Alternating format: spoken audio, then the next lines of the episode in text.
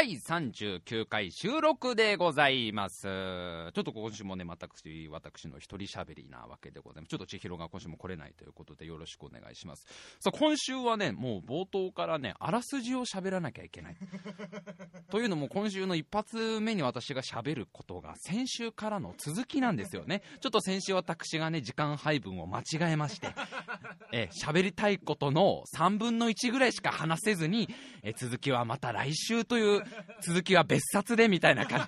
本誌では打ち切りが決定したので、あの最終決戦は、あの、別冊の月間の方で、2回ほど連載します。もしくは、あの、完全版、コミックスが完全版になったら、あの、書きますみたいな、シャーマンキングっぽい終わり方をちょっと、先週、ヌラリヒョンの孫っぽい終わり方を先週してしまったのでね、ちょっとあらすじの方をね、あの、ごめんなさいね、今週から聞いてる方はね、急で申し訳ないんですけど、先週、まあ、どんな話をしたかというと、先週は資本主義の限界と未来だっけなんだよマルクスっぽい話をしたんだっけ？その続きを私、社会主義対資本主義みたいな、そんなあらすじはしません。先週、あの、私は遊園地に行きたいと。この年にもなって遊園地に行きたいなと思った休日の話をしようと思って。で遊園地に行ったって話をしようとしたのにその遊園地に行く前に乗った電車の中の話であのあまりにも読者アンケートから票を得られずに 打ち切りが終了してしまいまして、まあ、先週はそのねう自分家からこう飛び出してね都電荒川線っていう電車に乗って、えー自分が目指した荒川遊園という遊園地に向かいましたとさおしまいだったわけです。で今週はいよいよではこの荒川遊園地もう正式名称が難しい荒川遊園なんだよね。遊園地なんだけど荒川遊園に行った話をしようじゃないかというところでございます。あの詳しくはあの先週までのお話はねあのーもう打ち切りになっちゃいましたけど サイトに残ってますからね、えか過去音源としてね、海賊版が残ってますからね、そちらの方で、漫画喫茶とかの隅っこの方にボロボロになった感じの、あのブックオフのね、ちょっと田舎のブックオフとか行けば多分置いてありますから、先週までのあらすじはそちらで確認していただけたらなと思うわけですよ。で、まあ、じゃあちょっと先週からの次、続きからになっちゃいますけど、都電、都電荒川線に乗りながら、都電荒川線でヒヤヒヤヒヤヒヤしながら、えー約自分の家から1時間ほどかけて、いよいよ着いたわけです。荒川遊園に。で、この荒川遊園ってのがまあどういったどういったところかっていうのを少し説明しておくと、まあ、東京都内で一番有名な、一番人気のある遊園地ですね。まあ、なんつったって総面積が素晴らしい。総面積が3万平方メートル。で、これが実際どれぐらいかというと、東京ドームが4.5平方4.5万平方メートル。荒川遊園が3万平方メートル。で、富士急アイランドが50万平方メートル。まあ、どれぐらいのサイズかみんな、なんとなくわかるでしょ。体育館、体育館4つぐらい、学校の体育館4つぐらいの大きさの遊園地で、そこに、まあ、ちびっ子たちがもう行きたくて行きたくてしょうがないと望んでいる東京の隅っこの方にある遊園地に、まあ、着いたわけね。で、まあ、その遊園地に着いたのがさ、大体昼過ぎの2時ぐらいかな。まあ、2時ちょうどぐらいに着いて。で、遊園地がまずその都電荒川線の都電の駅からだいたい歩いて50メートルから100メートルぐらい結構近いんだよもう歩いて本当に3分か5分ぐらいで着く場所なんだけど遊園地のさ最寄り駅ってさすごくこう夢があるじゃないその駅に着いてから遊園地に行くまでのその道ってさすごいワクワクするじゃないすごいやっぱりもう浮かれきっている子供たちもいっぱいいるようなイメージじゃない？で、あのー早く行きたくてしょうがなくてお父さんの手を引っ張っているような子供とかね、もうなんか片手に遊園地から出てくる人たちはもう満足した笑みでさ、なんかピエロにもらった風船みたいなのを持ってて、もうニコニコにしてるイメージがあるじゃない？完全に枯れ木の並木道っていうね。で、誰も歩いていない。もう住宅街のど真ん中なわけだよ。その5分間の道のもう寂しいこととはないわけよ。もう葉っぱも何もついていない枯れ木の並木並木道を5分ぐらい、もう諸行無常の風情がある 並木道。で、子供は一人もいないね、やっぱりね。平日の2時ぐらいだと。で、そこ歩いて5分ぐらいすると遊園地の前に着くわけね。で、この遊園地ちょっと僕はね、まあ、と、なんていうのかな。あの住宅街のど真ん中にあるしさ、それにまあ3万平方メートルってぶっちゃけ相当小さいわけだしさ、なんか俺としては、ちょっと大きくなった公園かなみたいなね。ちょ、ちょっとボリュームを足された公園。あの、滑り台というね、あの、滑り台とブランコだけじゃ足りないから、コースター的なものを走らせましたみたいなとこかなと思ったら、入り口に着いたらもうでっかい観覧車が見えるわけ。それこそ、もう本気の観覧車ですよ。あのー、子供たちが夏休みの自由研究で作れるような観覧車じゃないわけですよ。それこそもうその道何十年の棟梁が作るようなでっかい観覧車で、あ、本格的じゃないかと。あれマジの遊園地じゃんと思うわけ。で、その遊園地の正門というかね、入り口前にはもう観覧車がでっかく見えるし、ちょっとその正門の方から中を覗くと、もう本気のメリーゴーランドも見えるわ、ちゃんとジェットコースターも走ってるわで、ちょっとその、なんていうの、周りが完全に住宅街でさ、あの、のどかな住宅街だから、違和感があるぐらい、なんか異次元空間なぐらい、ちゃんとした遊園地なのね。すいませんでしたと思うわけ。舐めてましたと。あ、荒川遊園、本当に遊園地なんだと思って。あ、ちょっと楽しそうだなと思って。で、入り口入ろうと思ったらさ、その、遊園地っていろんな特色があると思うんだよね。遊園地それぞれによって。例えば富士、急ハイランド、僕あんま行ったこと、ちゃんと行ったことは一回もないんですけど、富士急ハイランドの CM を見たりとか、あのー、まあね、いろんな外観とかをさ、資料とかで見るとさ、あの、割とその、なんていうの？あの、絶叫系のコースターとかがいっぱいあるから、割とそういうハードな遊園地っていう雰囲気をちゃんと作ってるでしょ？で、例えばディズニーランドだったら、あそこはもうネズミにみんなで頭を下げる国だから、ネズミ様と、ははーと、月種目の方に、この、この全てを捧げるっていう魔法の国の雰囲気を絶対崩さないじゃない。ゆえ、あの、ディズニーランドってすごくそういうの厳しいんだってね。あの、絶対舞台の裏側を見せないようにするために、ちょっとした建物も完全にその、なんていうの？現実感をなくすように設計されている。ちょっと裏側を見ると、あのー、あいつネズミじゃんってことに気づいちゃうから、ここは魔法の国ですっていう雰囲気を打ち出してる、まあ、一種、言ってみれば、ちゃんと色がついてる。だいい遊園地っていうのは僕はちゃんとその色があると思うんで、ウエスタン村とかさ。なんでかわかんないけど、西部劇集をさせたウエスタン村。あそこは色しかなかったけどね。あそこ行っちゃえば色のみだからああなっちゃったんだけど。で、この荒川遊園地がどういう色かというと、ド、ドメルヘンなのね。ドメルヘンなのよ。超メルヘンなの。もうその飾り付けとかもそうだし、その、なんていうのか、ちょっとした、まあ、入り口のアーチの部分の飾り付けだったりとか、中の、その、ジェットコースターの形とか、だってジェットコースターが芋虫の形なんだよ。だから対象年齢がさ、それぞれ遊園地っていろいろあると思うんだけど、荒川遊園は大体多分、小学校2年生ぐらいまでな空気なの。大体3歳から8歳ぐらいの子がテンション上がりそうな感じの遊園地の雰囲気の中に27歳の男がポツンと立つわけよ。相当勇気がいるわけね。なぜかというと、その入り口のゲートの高さがちょっと低いから、子供用だから、相当勇気がいるから、一回笠原くんに電話して、目の前にいる AD 笠原くんに、俺これ、入って大丈夫かなっていう、これ入ったら俺変質者扱いにならないかなって言うんだけど、笠原くんが、まあせっかく、せっかく入ったんだから行きなよっていう話になって、その超、超メルヘンな遊園地の中入るわけ。だから結構その、自分が思ってた以上に、その荒川遊園が本気の遊園地だったことにまず感心したし、あと、3万平方メートルって聞いてたからさ、もう相当狭いイメージがあったわけね。もうなんか、あのね、相当サイズとしては、なんかちょっとした本当広場みたいな感じなのかなと思ったら、これが割と歩いたら疲れそうなぐらいちゃんと広いわけよ。で、アトラクションもちゃんとあって、観覧車、メリーゴーランド、ジェットコースター、コーヒーカップ、汽車、あの、園内を走る汽車、あとスカイサイクルっていうさ、あの、自分で漕いで園内のさ、ちょっと3メートルぐらいの高さを回るって、まあ以上なんだけど、あと、取ってつけたように、100円入れて動くパンダがいっぱい。多分密輸したんだと思う、中国からあれは、あのパンダたちは。あれ多分正規なルートで入ってきてないと思う、あのパンダたち。いっぱいパンダいたから。その100円で動く系の、なんかあの、デパートの屋上から解雇されたような、あれがやたるといっぱいあるんだけど、まあでもその一個一個のクオリティは結構高いわけね。で、これはちょっと、せっかく来たんだから、恥ずかしがってる場合じゃないと。こんな楽しそうな遊園地なんだから、ね、子供は4人ぐらいしかいないんだけど、見渡した限り、大人は俺ぐらいしかいないんだけど、全部乗ろうと。全部、今日一日フルに楽しんで、まあその時点でもう昼過ぎの2時だけどね、フルに楽しんで、このアトラクションを俺は全部乗ろうと思うわけ。たださ、メリーゴーランドは、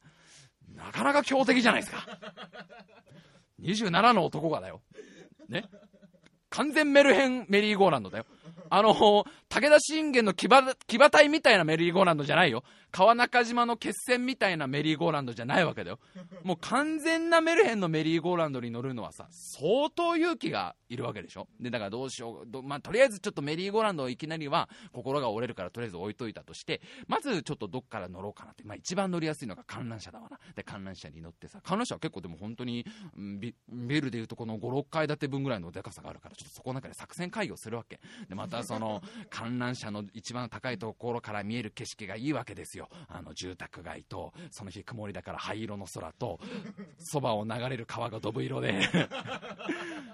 で、音がずーっとモーターのウィーンって音が鳴ってて、時々、時々ガコン、ガコンっていう揺れる音が鳴るだけの一人で乗る観覧車ってすげえなって一人で乗るからちょっとバランスが悪い観覧車ってすげえなと思いながら、ちょっとこれ、まずどれから乗ろうかなと思ってこう作戦会議をするわけ。で、やっぱりまだ自分のテンションがさ、そんな上がりきってないしさ、自分はそんなにまださ、メルヘン、メルヘン濃度に使ってないわけよ。まだちょっと大人の世界にいる人間だからさ、あんまり、なんていうの、子供の純真な気持ちに慣れてないから乗りやすいやつから行こうと思って。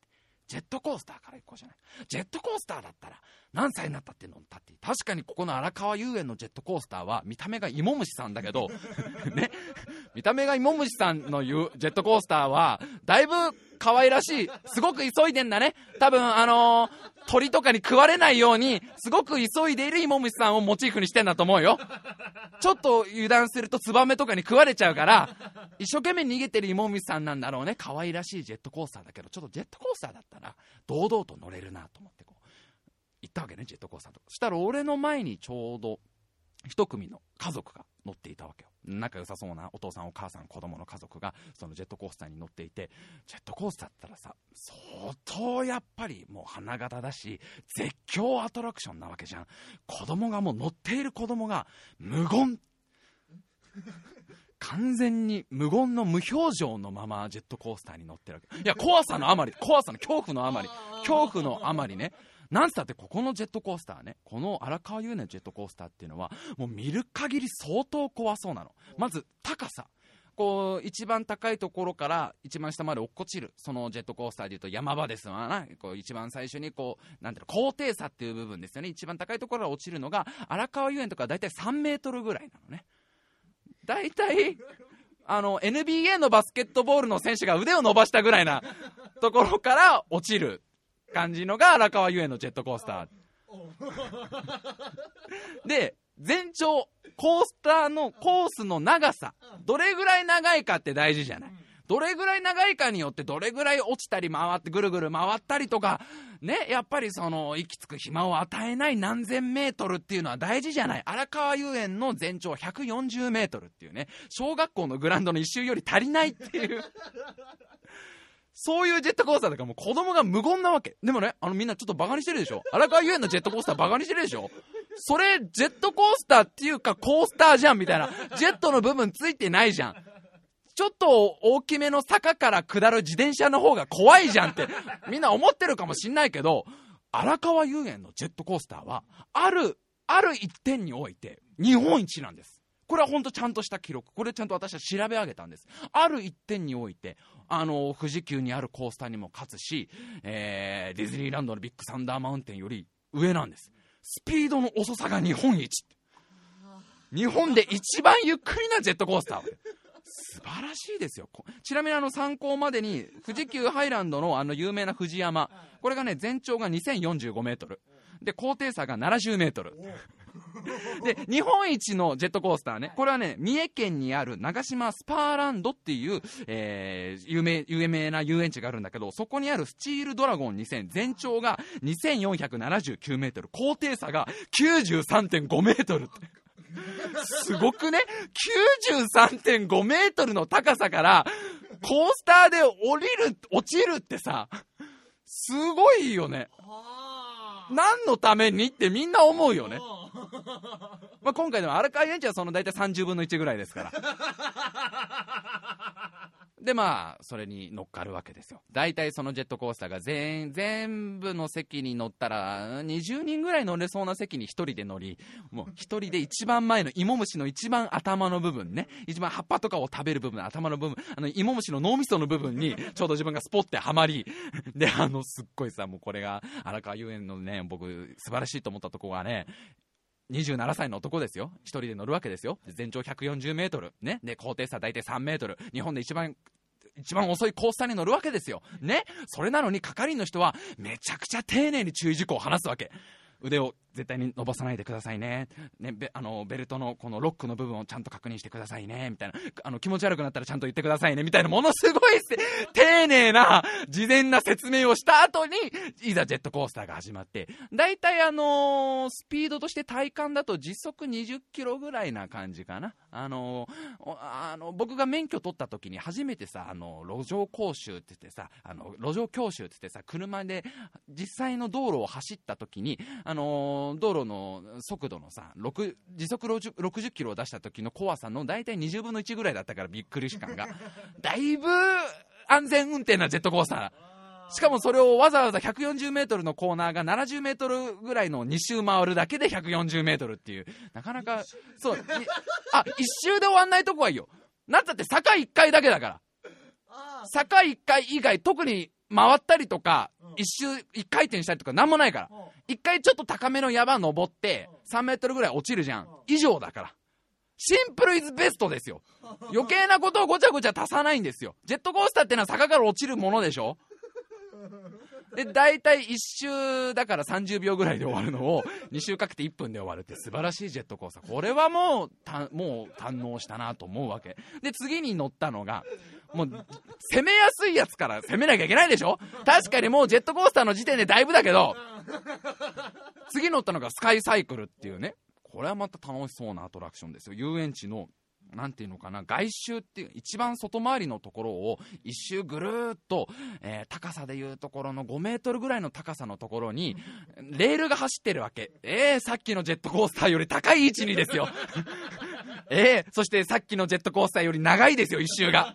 ぐるーっと遊園地の周りを高さ5周ぐらいの時にレールが走ってるわけ。で、そこのレールの上を、こう自分で漕ぐさ、自転車みたいなところでぐるーっと一周回るっていうのをこう乗ったわけね。で、もちろん一人ぼっちですよ。もちろんこの27歳の男が子供が乗りそうな自転車にまたがって、ね、遊園地の荒川遊園の外周を上空5メートルぐらいをキッコキコキコキコキこうね、あの、漕いでいくわけですよ。したらさ、俺のね、その、後ろに並んでた5歳ぐらいの男の子が、おばあちゃんと来てたのね。おばあちゃんと5歳の男の子2人きりでいろいろあんだろうな。な、なんか思思った、いろいろあんだろうなって思ったよ。お父さんとかお母さんじゃないところにいろいろあるんだなっていう、いろいろあるんだよ。いろいろ。おばあちゃん、おばあちゃんが目を見なきゃいけない理由がいろいろあるんだと思う。いろいろあるんだと思うよね。だからあの、5歳ぐらいの子が、俺が最初にこう、まあ、乗るじゃない。でその後ろの5メートル5歳ぐらいの男の子がすごいこうはしゃいでるわけ。楽しそう楽しそうってはしゃいでんだけどおばあちゃんがこれはおばあちゃん一緒に乗ってあげられないから。だってほらおばあちゃんあれでしょ？もう、うん、年じゃない。もうこれなの乗ったらいろいろ大変なことになって ICU って言葉が似合うんだからおばあちゃんはね。こういうのねおばあちゃんもう乗れないの？っつって。だからそのななんかなんかたけちゃんみたいな。たけちゃんがちょっとごめんねおばあちゃん乗ってあげられないからこれは乗れないの？っつったらもう子供がもうちょ泣きが入ってるわけ。おばあちゃんの乗りたい、これが乗りたい。ごめんね、でもこれはおばあちゃん乗ってあげられないから、これ、もしたけちゃんとおばあちゃん一緒に乗って、これでおばあちゃんが途中でとんでもないことになっちゃったら、もうその、おじいちゃんに早めに会うことになるから、おばあちゃんまだあの川は渡りたくないのって、おばあちゃんあの、あのボートにはまだ乗りたくないのって、だからお願い許してみたいな。で、お、乗りたいよ、お母さんに会いたいよ。みたいな感じで、もう泣きが入っちゃってるから、わ、かわいそうだなと思いながら、もうそれでも俺一人で乗るじゃん。乗るわけです。それでも乗るわけ。だって俺は使命があるから全部。で、スカイサイクル一人で乗ったらさ、その5歳ぐらいの子が、俺のことが羨ましくてしょうがないから、俺が漕いでる間、ずっと追いかけてくんのよ、走って。下で。俺で、俺がその5メートルぐらいの上のとこサイクルで漕ぐと、下がもちろん、こう、普通の遊園地の土地だから、子供が、うわーってこうダッシュで追いかけてきて、乗りたい乗りたいって追いかけるのを後ろからおばあちゃんが、もう止まってやれよみたいなテンションで、待って、たけちゃんみたいな。もう、これなんだよ、この拷問みたいな。えー、これ、すごい重い、ペダルが。すごい重い。その子供がさ、またもう泣きながらなんだよ。半泣きっぽい感じで、乗りたいよ、乗りたいよと追いかけて、もう恋じゃいけないのかな、これ以上。これ以上恋だらこの5歳の子とおばあちゃんの距離がどんどん離れていくわけだよ。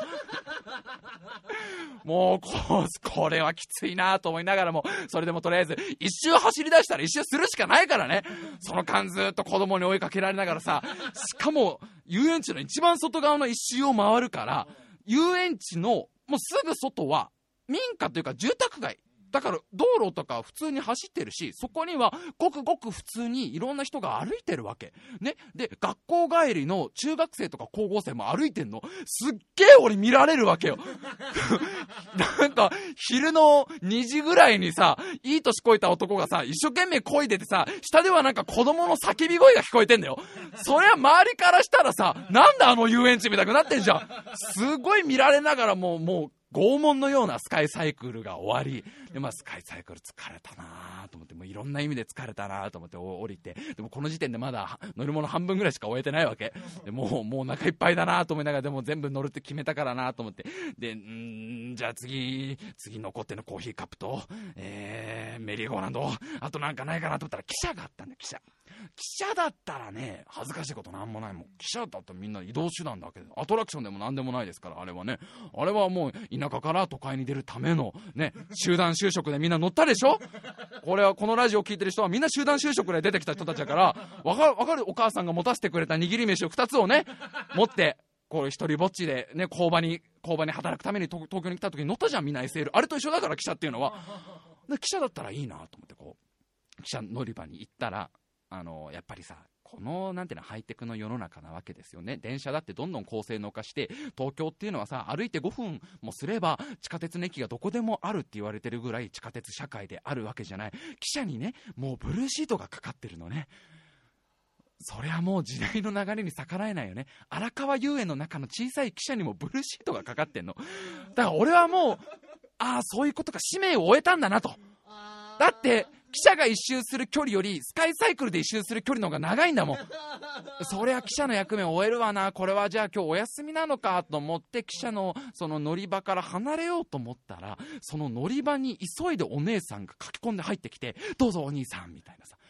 だから、荒川遊園って狭いから、一人の人が何個か掛け持ちなのよ、係員を。だから、記者のとこは、普段誰も乗んないから誰もいないけど、俺が、あれこれ記者やってんのかなと思って乗り場の方に行くじゃん。だから、係員の人が急いでやってきて、どうぞどうぞやってますから、記者やってますから。そこまでされたら乗るしかないでしょで、切符を渡したらお姉さんがバサッとブルーシートを払うわけよ。そんな記者ないじゃん。そんなメルヘン記者ないじゃ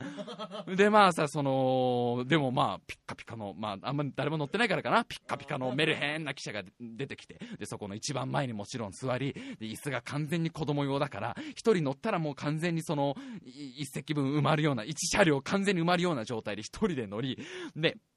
これどういうシステムなのかな、この汽車とか思うわけね。この、だって随分小さい汽車だし、まあ、あの、石炭を投げ込むようなとこなさそうだしな、みたいな。どう、どう、誰がこれ、どうやって動かすのかなと思ったら、俺の50センチぐらい前に運転手さんが座って、運転するわけよ。もうお姉さんとの距離、その運転手さんはちなみに係員のお姉さんなんだけど、お姉さんと俺の距離は50メートルぐらいしか離れてないんだけど、そのお姉さんが全部こうアクセルを踏んだりとか、途中で曲がるとこを運転してくれるわけね。だから大体全長 200m ぐらいの汽車をお姉さんと二人きりで延々と回るわけね。完全にちょっとしたデートですよ。完全に、まあ、逃避行ですよね。ちょっとした逃避行ですよね。で、こう、もう恥ずかしいったらないわけよ、その汽車に乗りながら。で、あのー、発車しますってまたお姉さんがプロだからさ、じゃあこれから発車しますって、こう、カンカンカンってこうベルを鳴らして、ゆっくりと汽車が走るわけ。で、これはなかなか、なかなかさっきのスカイサイクルに負けないぐらい屈辱的だなとか思いながら走ってると、その荒川遊園の中には、まあいろいろ見どころがあって、ちょっとしたちっちゃい動物園みたいなのもついてたりするのね。ちょっとしたポニーさんがいたりとか、牛がいたりとか、あの、飼いやすそうな、動物園の中でも飼いやすそうな奴らがいっぱいいるわけよ。白熊とか大変じゃん、いたら。な、割とどこにでもいそうなヤギとか羊って大体いるじゃん。ヤギとか羊もいる動物園の中をその記者は走っていくのね。で、あ、なかなか本格的だなーってこう、乗ってたら、お姉さんがやっぱプロフェッショナルだから、左手、ヤギさんですと大きい声で俺にガイドしてくれるわけね。で、左を見るとヤギさんがいるわけ。で、ちょっと進むと、左手、牛さんのお家ですって言われるわけよ。27歳の男一人に対して、牛小屋ですって言っちゃいけないの、やっぱりね。それは子供にさ、牛小屋です。来週出荷の決まっている牛の牛小屋ですって言わないんだよね、やっぱお姉さんはね。牛さんが住んでるお家ですって言うんだよ。来来あの来月、屠殺が決まっている肉牛になる牛の飼育場ですとか言わないんだよね。牛さんですって言ってくれる、そのもう、プロフェッショナルさに感動して、出てくるアトラクション全部に左手何々ですって大きい声で言ってくれるの。もうさ、ありがたいのと申し訳ないので、もうだってちょっとした俺俺はバカにしてるって、まあ、正直に言えば、ね、ちょっと舐めてこの荒川遊園に来てるわけ。ね、純粋に子供みたいに行きたくて行きたくてじゃなくて、ちょっとネタ作りのために行ってるのに、このお姉さんは、こんなに俺に対して一生懸命にガイドをしてくれる。しかも何の恥ずかしさも、恥ずかしいって気持ちも持たずにやってくれるのね。もう、それ相応の理由をこの人に述べないと、なんか申し訳ない気持ちを抱くわけ。これもう嘘ついた方がいいんじゃねえかなと思って。実はこの荒川遊園に今から10年前、あの父親と一緒に来たことがありましてね、あもっと前、15年ぐらい前だったかな、僕は小学校2年生の時にお父さんと来てよく来ましてね、で、うちの父親とこの汽車によく一緒に乗ったんですよ。まあ、その父が先月ね、まあ、ちょっと肺の病を患わせて、まあ、尽くしたんですけどね、みたいな話とかをすれば、あ、この人にもそれなりの理由があって来てるんだなと思ってくれるんじゃないかな、みたいな。お姉さんになんかこう話しかけた方がいいんじゃないかな、みたいな。ドキドキドキドキしながらもあっという間に記者終わって、もうその時点でもう俺はすごい罪悪感というか、こんなに荒川遊園のね、スタッフの人は俺によくしてくれて、子供は泣きながらスカイサイクルになりたいって、本気なんだよ、あいつら。本気なのに、こんな風に本気じゃない俺はまずいんじゃないかと思って、ちょっと心を改めて、本気の本気で、この後の残りのコーヒーカップと メリーゴーランド楽しもうじゃないかと思って挑んだって話、もうこの時点で30分ぐらいじゃあちょっと今週ももうタイトルコール入っちゃいましょうか。それでは参りましょう。タイムマシン部 2!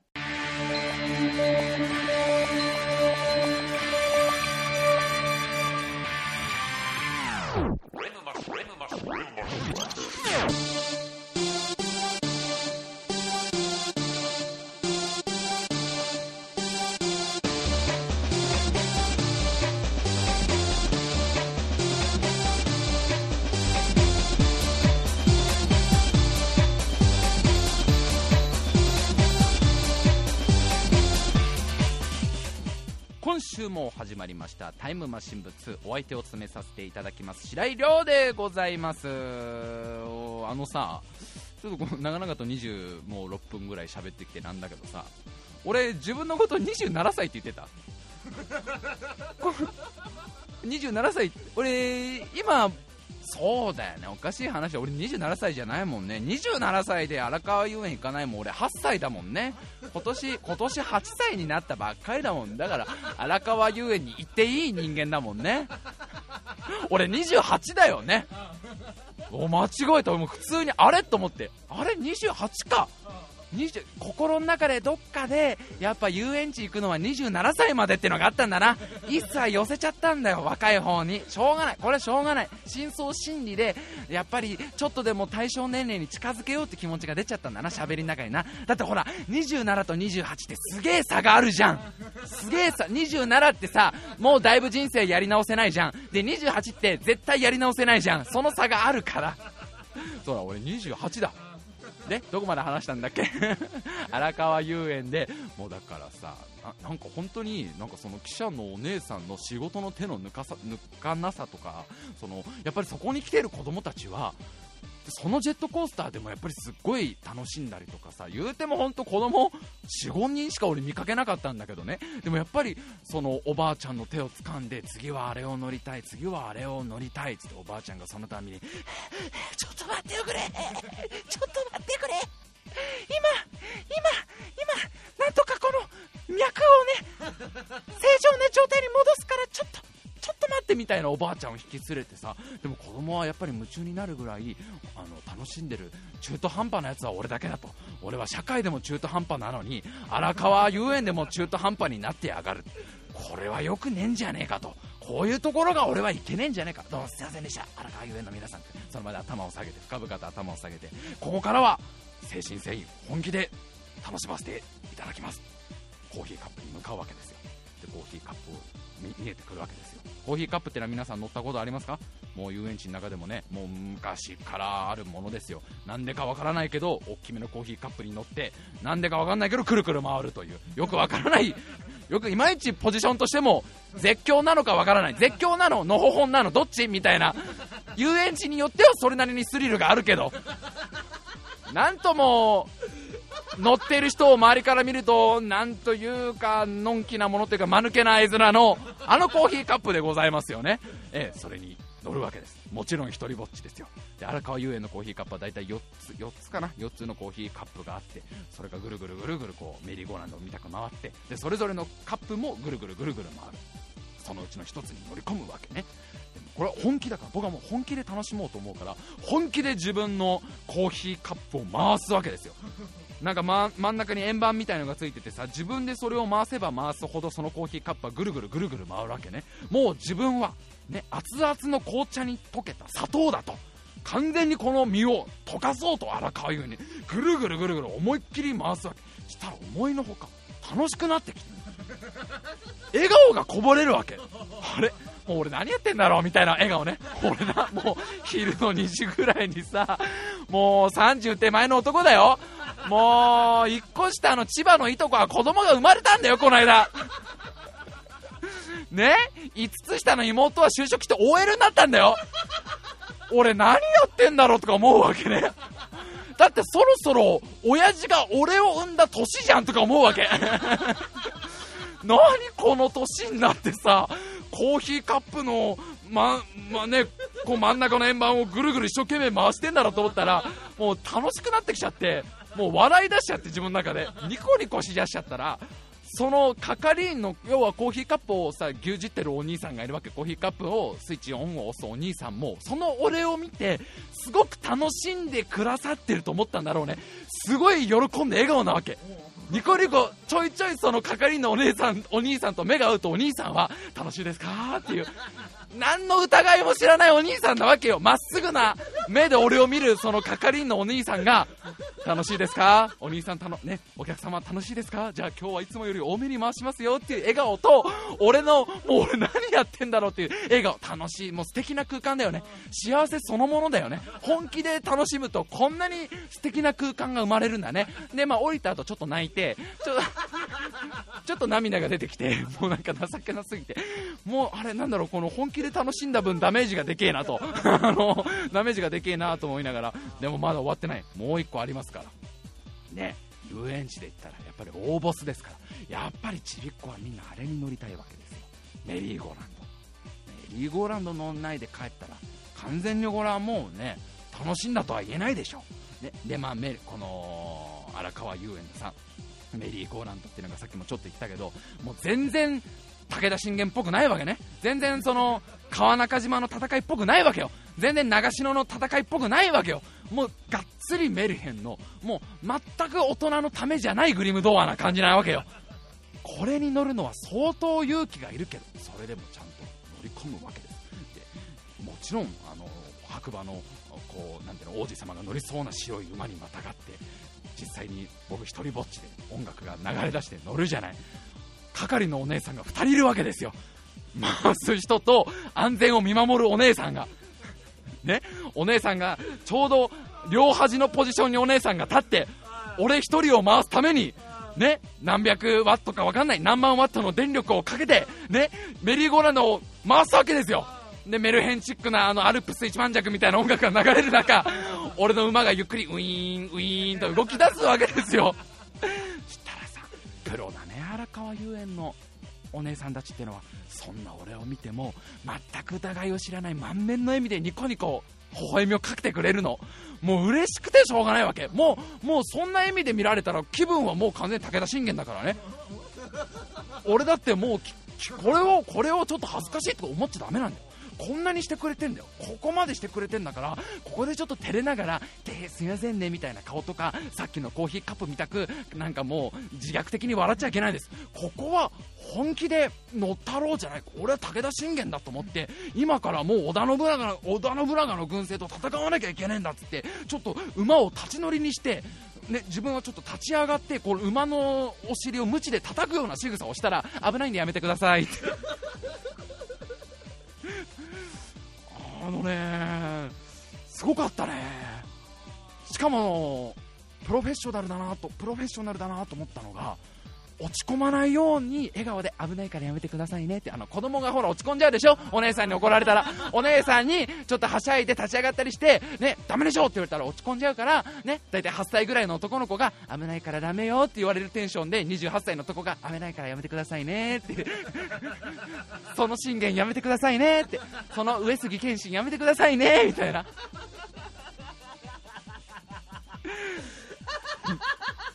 まさかね、28にまでなってね、お姉さんにね、やんわり、やんわり注意されるとは思わないじゃないですか。思わないでしょ。ねでもお姉さんすごいニコニコしながらありがとうございましたってこう言ってくれるわけね。で、馬を降りたら、もうなんだろうね、あの地面を見れないよね、涙がこぼれちゃうからね、上を向いて歩こうだよね、うん、えアメリカだとすき焼きって曲で売られましたけどね、あの曲はね、えもう涙がこぼれないように上を向いて歩こうと思って、で本当は余った時間で動物園行こうと思ったんだけど、今なんか動物園行ったら、なんかちょっとまずいことになるな、まずいことになるからちょっとやめとこうと思って、でも今日はでも全部乗ったしさ。アトラクション全部乗ったしこの広大な3万平方メートルの遊園地を楽しみきったわけです。いろんなことがあったけど思う存分思う存分楽しんだからもうこれはもう十分ちょっと体も疲れてるしねヘトヘトだなと思ってよし帰ろうと思って時計を見たら2時40分っていう。そう総時間が40分って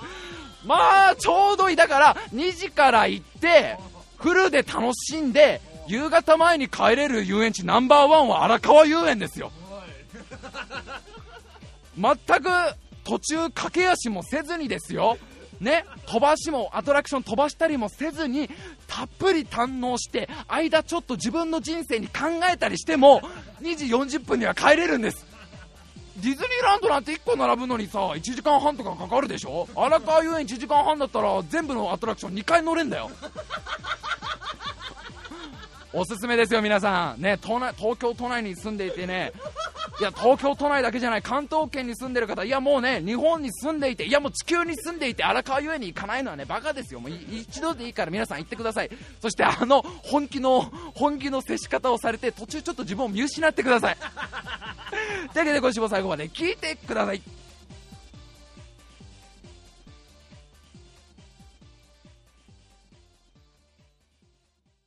あのー、うちの AD 笠原君がさ、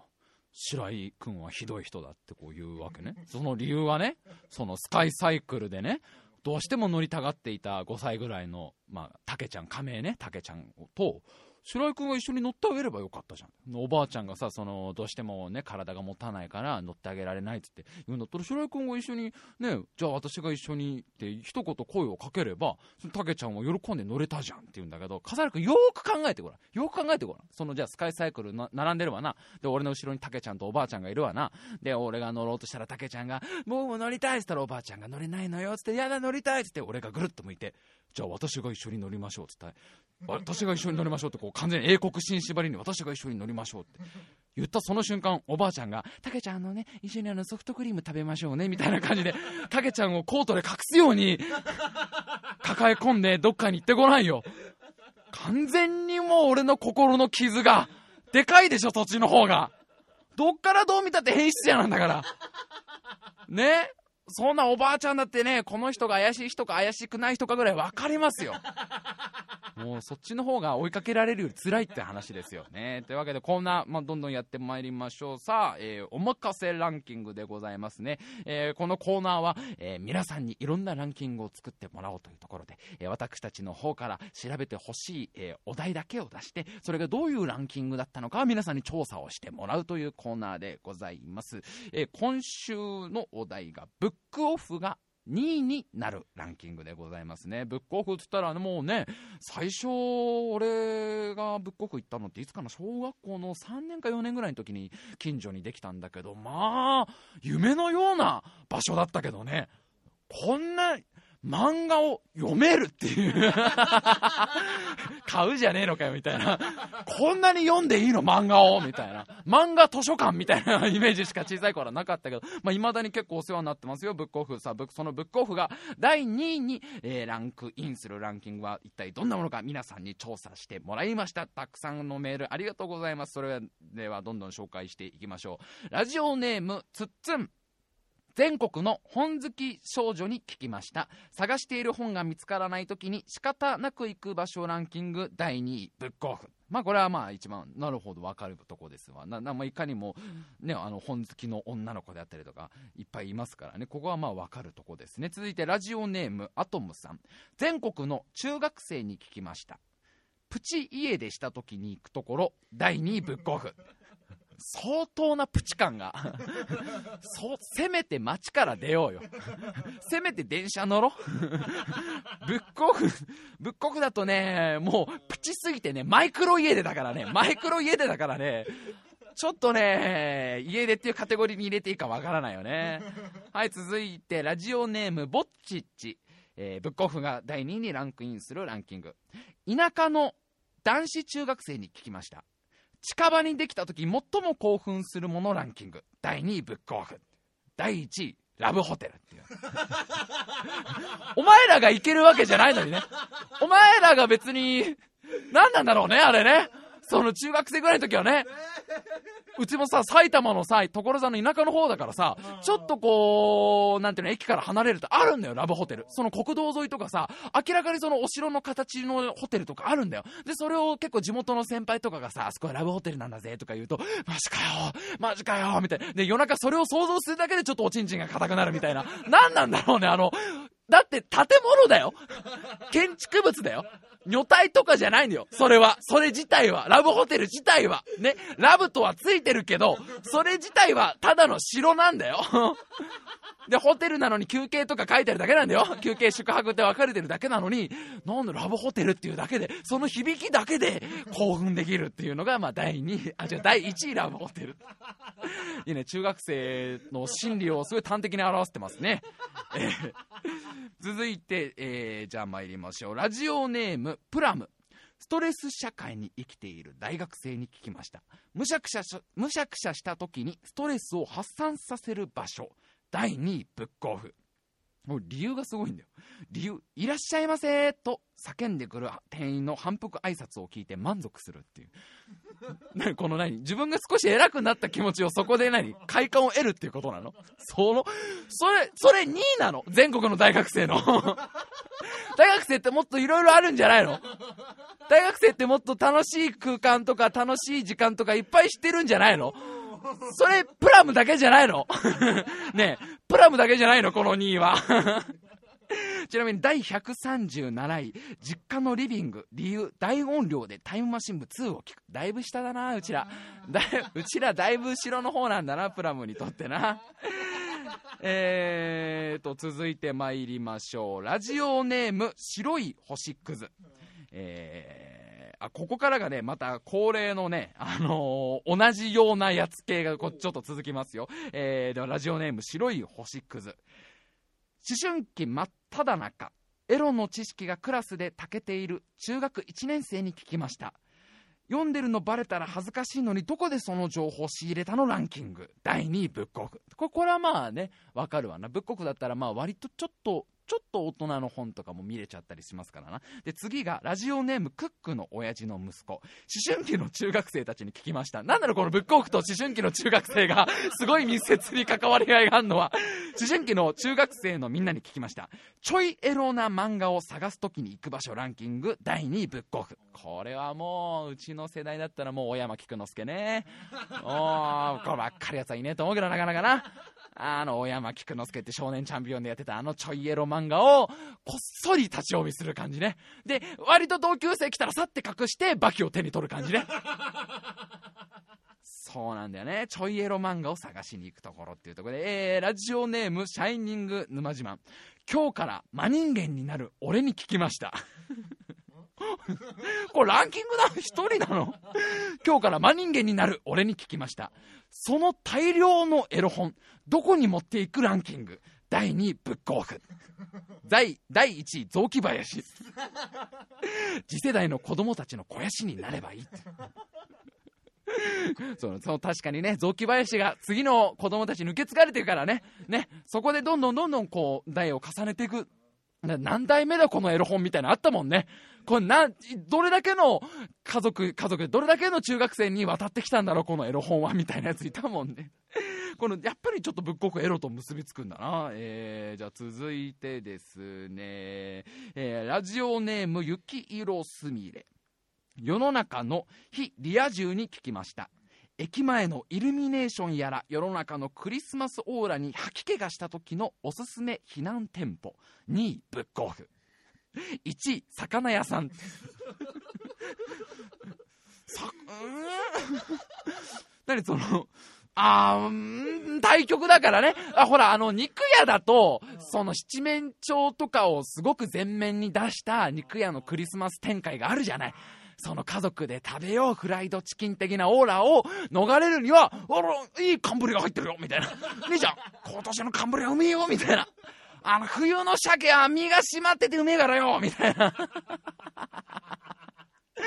お、やろ、筋子食っていくかみたいな。いや、あの、余った筋子あるからよ。ちょっといいんだ、いいんだ、いいんだ、みたいな。ちょっと醤油つけてな、みたいな。どこ、いつの時代の魚屋だよ、それは。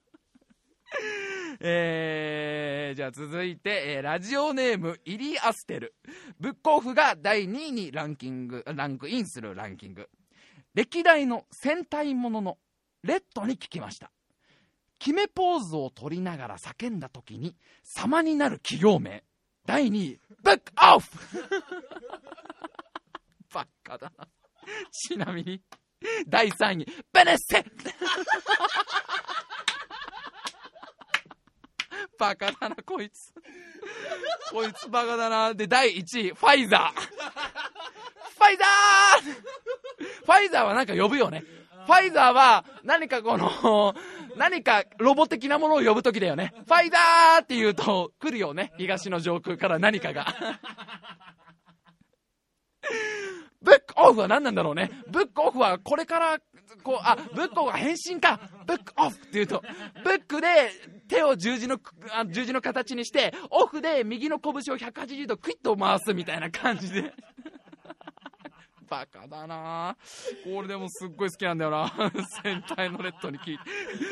これをだからこの絵が不思議でいいよね。歴代の歴代のレッドたちだよなんかあのね、ゴー最近だとゴーカイレッド、あと今やってるのゴーバスターズ、ゴーバスターズなんかやつ、俺らの頃だったらさ、えー、ファイブマンとか、ターボレンジャーとか、核レンジャーとか、ジェットマンの赤全員を集めてだよ、一堂に。で、真ん中に立って、ね、大声で叫んで様になる気合の入る企業名は何ですかって言ったら、ブックオフって。その絵がもう素敵だよね。誰が何のためにそのランキングを取ったんだろうね。えー、じゃあ続いて、ラジオネーム、ダンコン。2012年最後のタイムタイムの表紙を飾ったトップレベルのモンスターペアレント1000人に聞きました。もう、もう、いうゾンビがたくさん出てきて、べっとりとしたスローモーションをたっぷり堪能でき、ジョボビッチのビッチなところとか、生かした体調の細切れが見られる、全世界で大ヒットした B と O がつくハードアクションバイオレンス映画と言ったら、第2位、ブックオフ。あれ？バイオなん、バイオなんちゃらじゃないのかな？なんちゃらハザードじゃないのかな？そのブックオフっていう映画のジョボビッチのビッチ的なところをすごい見たいよね。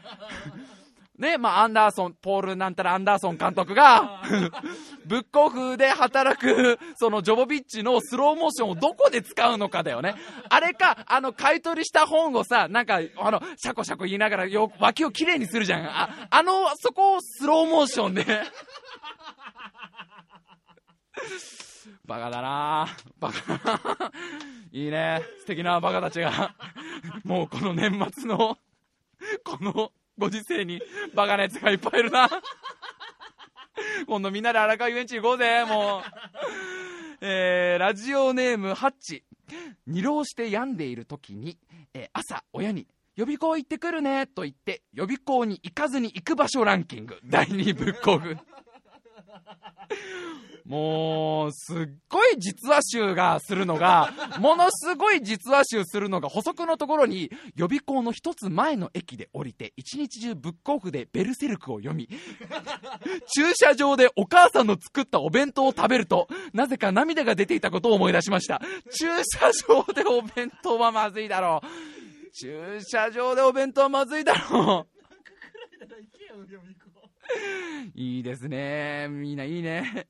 で、またね、第5位がリアルだなと思ってね、こっそり家に帰って、今日休みだったと嘘を作って、俺これすっげえ専門学校の時使ってたからね。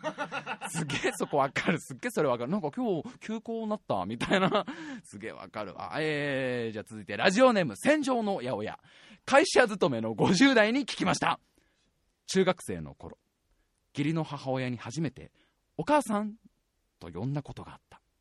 本当の母親が小学生の頃死んでから父親が新しく結婚したこの人は長いこと赤の他人なんだと思っていた。しかしこの人が家族になってから父さんも笑顔だし僕にもよくしてくれる。母親と僕が呼べばこの人を本当の母親のように思えるのかな？なんて考えながらつい出た言葉だった。母さんこの人はその言葉に喜んでくれると思っていた。しかしその後出た言葉は。ごめんね。あなたのお父さんの奥さんはやりたいけどあなたのお母さんがやりたくてあなたのお父さんと結婚したわけじゃないの。だからあなたも無理してお母さんなんて呼ばなくていいわ。予想とは全然違う答えが返ってきた。何を勘違いしていたのだろうか。人を信用してはいけないんだ。嫌な意味でまた大人に一歩近づいてしまった。それがきっかけで僕は家を出た。もちろんお金を稼がなきゃのたれ人そんな時始めるバイト。第2位ブックオフ。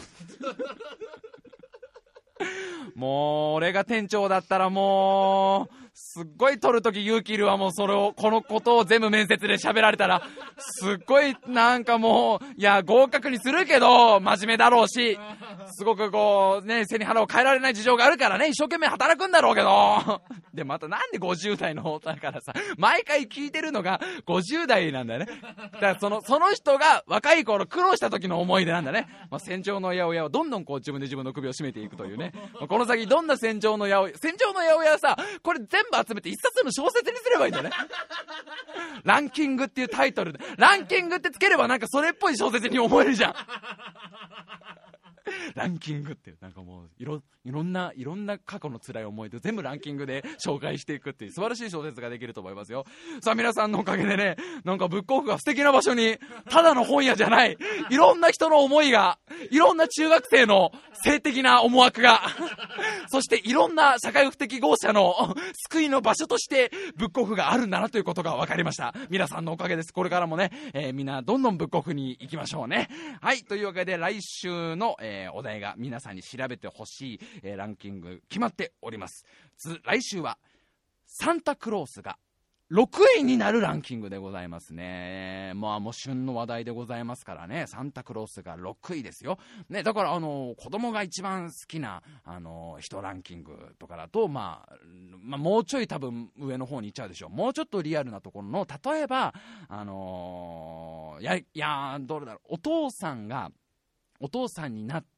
やってみたいことランキング第6位。サンタクロース。第3位ぐらいにちゃぶ台をひっくり返す。第4位ぐらいにバージンロードを娘と一緒に歩くとか。第2位に子供とのキャッチボール。第1位がダース・ベイダー的なことで。クライマックスで、実はお父さんだったんだよ、的な。あれ多分全国のお父さんがやりたい。宇宙船の指令室みたいなところで1対1でライトセーバーで戦って最後追い詰められた時にマスクが取れていつもシュコシュコ言ってるんだけどその時初めて顔を出して息子に実は父さんなんだって言いたいのがまあ1位でしょこれはどのお父さんだってやりたいでしょあとは、あのー、あれじゃない、12月に消費者金融にお世話になる人ランキング第6位、サンタクロース。ね、笠原君とか俺とかもかなり怪しい、怪しいとこはあるけどね、やっぱだってサンタクロースはもう世界中の子供たちにプレゼントを渡すんだったら、それはやっぱ牛島君的な、牛島君っぽい人にお世話になるでしょう。ね、牛島君のね、あの、サンタクロース君っていうタイトルの これは闇金牛島君を読んでいる人にしかわからないけどね。サンタクロースくん1みたいなね。サンタクロースくん6ぐらいで闇金牛島くんが出てくるんだよね。さあ皆さんのサンタクロースが6位になるランキングどんどん調べ上げてきてくださいというところで、えー、メールアドレス紹介あのご案内いたしますタイムハイフンブツあとホットメール .co.jp タイムハイフンブツあとホットメール .co.jp スペルは TIA t i m e b u 2あと、ホットメール .co.jp でございます。ほら、しょうがない。しょうがない。もうほら、8歳ぐらいまで戻ってるから、ここ。しょうがない。わかんなくなっちゃう。それはね、赤さたまはまら、あ、ど、え、わ、わや、みたいな、あの、順番に、あ、あ、それも言えなくなっちゃってるから、しょうがない。しょうがないっていうところですね。はい、えー、さ、ここでですね、ちょっとお知らせというか、報告がございまして、えー、私たちタイムマシン部2、えーと、2012年の2月からやってまいりましたが、2月で合ってるよね、2月から1年間ほどやってきましたが、ちょっとこの度実は、おしまいになることが決定いたしまして、ええ、でもちょっとね、あのー、まあ、ちょっと今週も来れなかったんだけど、ちょっと千尋がね、やっぱり予定がすごくこうキツキツになってきて、本人もすごい続けたいっていう意思があって、ものすごく毎週頑張ってやってくれてるんだけど、ちょっとどうしてもやっぱり、この歯医者の大学との両立が難しいっていうところがね、本人もすごい、えー、苦しんでいたんだけど、ちょっとこの先、やっぱりもっと学年が進むと、両立が難しいっていう話をちょっと前からしていて、ちょっとまあ今回、この12月いっぱいで千尋が番組を卒業することが決定しまして、で、でまあ、それに合わせてね、まあ、千尋がね、いなくなるんだったら2もそこまでね、一緒にやってきたんだから、タイムシン2も区切りがいいところで、おしまいにしようということでございます。えー、本当に1年間皆様ね、あの、1年もやってないか、えー、10ヶ月ぐらい、本当に長々と、本当に皆さんご声援の方ありがとうございました。えー、ね、ちょっと当初はね、長く長くって言ったんだけど、まあ、結果、僕たちは十分に楽しく、えー、本気で番組を作ってきました。というわけでね、あのー、まあ、千尋は今回、まあ、来週がちなみに最終回になってしまうんですが、千尋は来週は来てくれると思いま、なんとか来れると思いますのでね、えー、そこで最後になりますんで、皆さんどうか最後まで楽しんでいただけたらなと。で、えーと、やっぱり僕ももうね、あの、の今週ちょっとね、ネタにしましたけど、28です。ね。で、目の前にいるエディ・カサルクも28ですよ。ね。27じゃないんです、もう。この1歳は大きかったんです。27は、だいぶ人生間違えちゃった。28は、もう間違いすぎちゃってる。ね。心だが、心が、潮時じゃねえかと。ポッドキャスト、5年近くやってきたけど、これ以上ここにね、やっぱりいたらなかなか、俺もカサルクも本当にとんでもないこうね、ことになっちゃう。ね、そろそろ自分たちがちゃんと道を歩かなきゃいけないんじゃないかというところになりまして、えー、私のこのポッドキャスト人生、約5年間続いたポッドキャスト人生、まだまだ続けたいなと 思っている次第でございますね。え来年の2月ぐらいにまた新番組を やろうというえちょっと1ヶ月間ほどね、1月の1ヶ月間ほどちょっと準備に時間を使わせていただきまして、2月ぐらいにまたタイマー新聞のどこかに何かが入った数字かアルファベットを入れて、ちょっと延命をしようかと。ええー、というわけで来年またで、あのー、すぐ、すぐにまたやりますんでね、1ヶ月ももしかしたらちょっと休まないかもしれないし、な長くても、どんなに遅くても2月の頭には始めますんで、えー、そちらの方ぜひぜひ皆さん楽しみにしていただけたらなと思います。というわけで、えー、以上私からの報告でございました。